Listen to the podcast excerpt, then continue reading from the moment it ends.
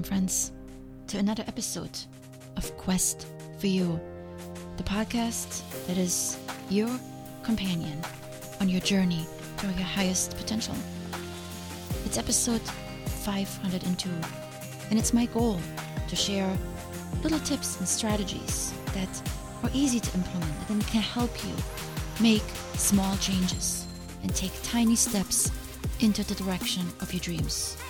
And if you find my episodes helpful, then I would like to ask you please share them with someone else, one person today, one person that you know that could benefit from these messages.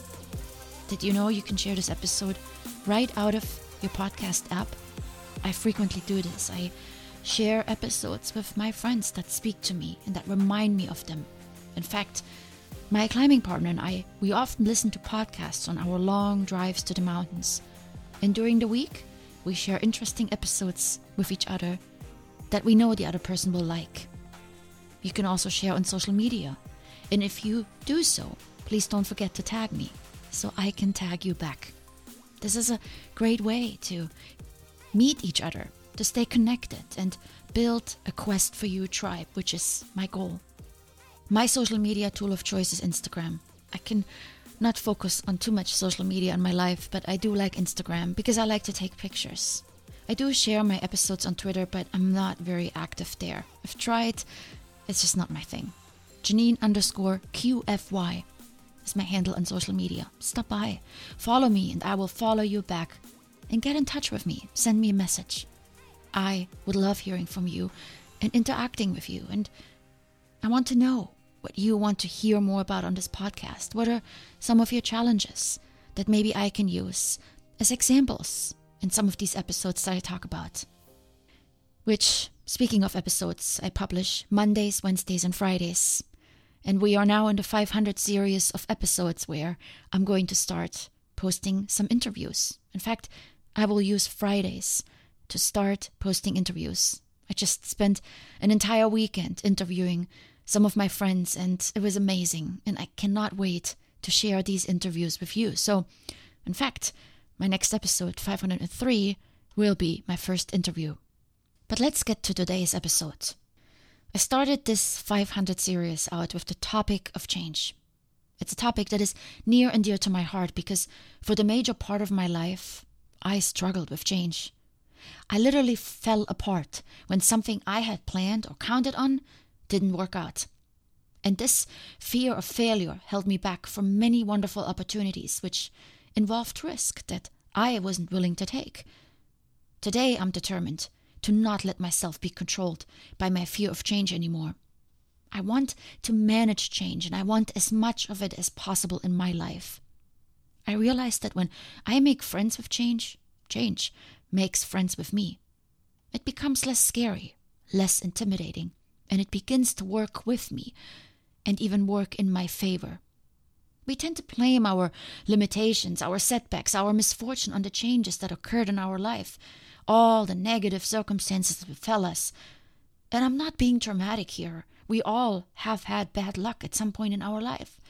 Circumstances we didn't plan on and that often didn't seem fair. They happen to even the luckiest of people. But they don't have to decide the course of our lives. We cannot forget that we are still in the driver's seat. Our problems may not be our fault, but they are our responsibility. When our home floods with water due to a busted pipe, we take care of it because it's our home. When we get sick, we take care of our body with medicine and rehabilitation. But we often neglect our heart. It gets injured as well. Pain is inevitable, in this life, but pain can be healed. But it requires a commitment of self care. Remember when I said in the previous episode that change is not hard? It's only hard when we say it. Change is life. Life is constant change. We need to come to terms with that, and then we can manage change better. The reason we struggle with change is that it's uncertain. In our ancient world, uncertainty was a normal part of life. Everything starting from the next meal was in limbo. People didn't have tools to predict the weather or conveniences like stores and fast transportation. Every day was a new challenge with many problems to solve in order to ensure survival. In today's modern world, we are not used to uncertainty anymore. Most of us in this country don't have to worry about our next meal, where to sleep, or how to get from A to B. We can check almost anything online. There's very little that we have to wait for or not sure about. Hit refresh and you are in the know. Our modern day worries revolve less around present day survival, but more about future life happiness. This, in my opinion, isn't bad, but it creates a dilemma. Since we are more concerned about our future and how things will play out, we are at the same time less in control. Present problems such as lack of food or physical pain are attacked and resolved instantly. Future problems are perceived problems that have not yet taken place and are therefore difficult to address in this moment. We try. We buy enough so we don't run out. We save enough so we are prepared. We plan and organize so we're ready. We try to ready ourselves for the future with the hope to eliminate any potential surprises. But in the process, our ability to deal with uncertainty weakens.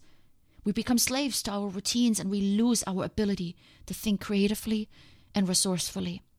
This past weekend, on our way home from climbing, the sun was setting as we were driving, and abruptly I decided I wanted to see the sunset. Not while driving in my car, but on top of a hill in nature. So I took a left turn. There were hills to my left, and I headed towards them. I didn't look at my phone for directions. I just followed the road that looked like it would lead me up into the hills. And minutes later, we are watching the sunset on a lonely dead end road with no houses anywhere in sight surrounded by nature, crickets and birds contributing their sounds. A beautiful ending to a beautiful day. Did I feel a little nervous without directions? Of course, I won't lie about that. I don't ever drive anywhere that I don't know without my phone anymore. But I have to say, this also takes the surprise and the pleasure away. I believe uncertainty makes us stronger because it builds resilience for the unexpected changes that hit us. Yes, we don't have to worry about lions running after us or food not being available for dinner. But yet, we still are faced with very real and basic threats. I'm reminded of this these days as I'm sitting in a smoke filled apartment in Northern California with all my devices plugged in and fear of losing power any moment. Electricity, fresh air, these are basic human needs that we have come to rely on 24 7. Suddenly, I think about where I would go to work on my computer in case power went out. This is the creativity and resourcefulness we employ when we are forced to. Thing is, we are rarely forced anymore. Today, I'm a little frustrated with my colleagues. My office is shut down because there's no power in the area, but somehow everyone today took this as a holiday because nobody's online. I realize that some of the people may not have power, but there are plenty of public places with free Wi Fi that one can go to for a couple of hours, especially during month end, a critical time for any retailer. When change is running our life, we are not in charge. We become victims to our circumstances, and this makes us weak and powerless. You see, we can learn to manage change better by growing that muscle of uncertainty by becoming comfortable with uncertainty. And we can do so by exposing ourselves to it more often. When I take off for the mountains, especially for the longer alpine routes that require long and difficult hikes, I am exposing myself to uncertainty. I walk away from my car with a pack on my back that has limited food and water and some extra clothing, and I have to hope that it will suffice for whatever circumstances I encounter. The rest will depend on me. Ask yourself today what scares you most? What are you afraid of? That will give you an idea where you also might be limiting yourself. For a long time, I guarded my money very carefully. I saved everything with hopes that it would be useful later. But then I realized that I didn't live. I didn't enjoy my life. I didn't buy anything for myself, nor did I pursue anything because I was afraid to touch my savings. This has obviously changed. Now I spend my money on the things that I think are in line with my values, but this also makes me more creative and resourceful. After I spent a lot of money on my speaking program, I'm way more driven to make that investment pay off. Paying for two gym memberships pushes me to use them both. What scares you? Are you worried about losing your job? Then start looking for another one right now. Get your resume ready and start looking. Are you overly protective with your possessions? Then try to live without some of them for a while, including your car. Do you have health concerns? Then become active now and change your eating habits. Do the things that scare you because by doing so, you at the same time will address the fears that you carry inside. What scares us wants to be addressed. And I want to encourage all of us today to challenge ourselves more and to invite uncertainty into our life.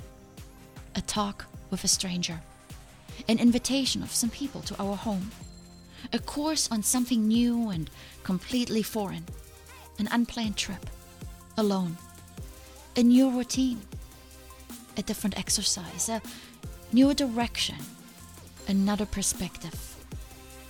This, my friends, is how we grow.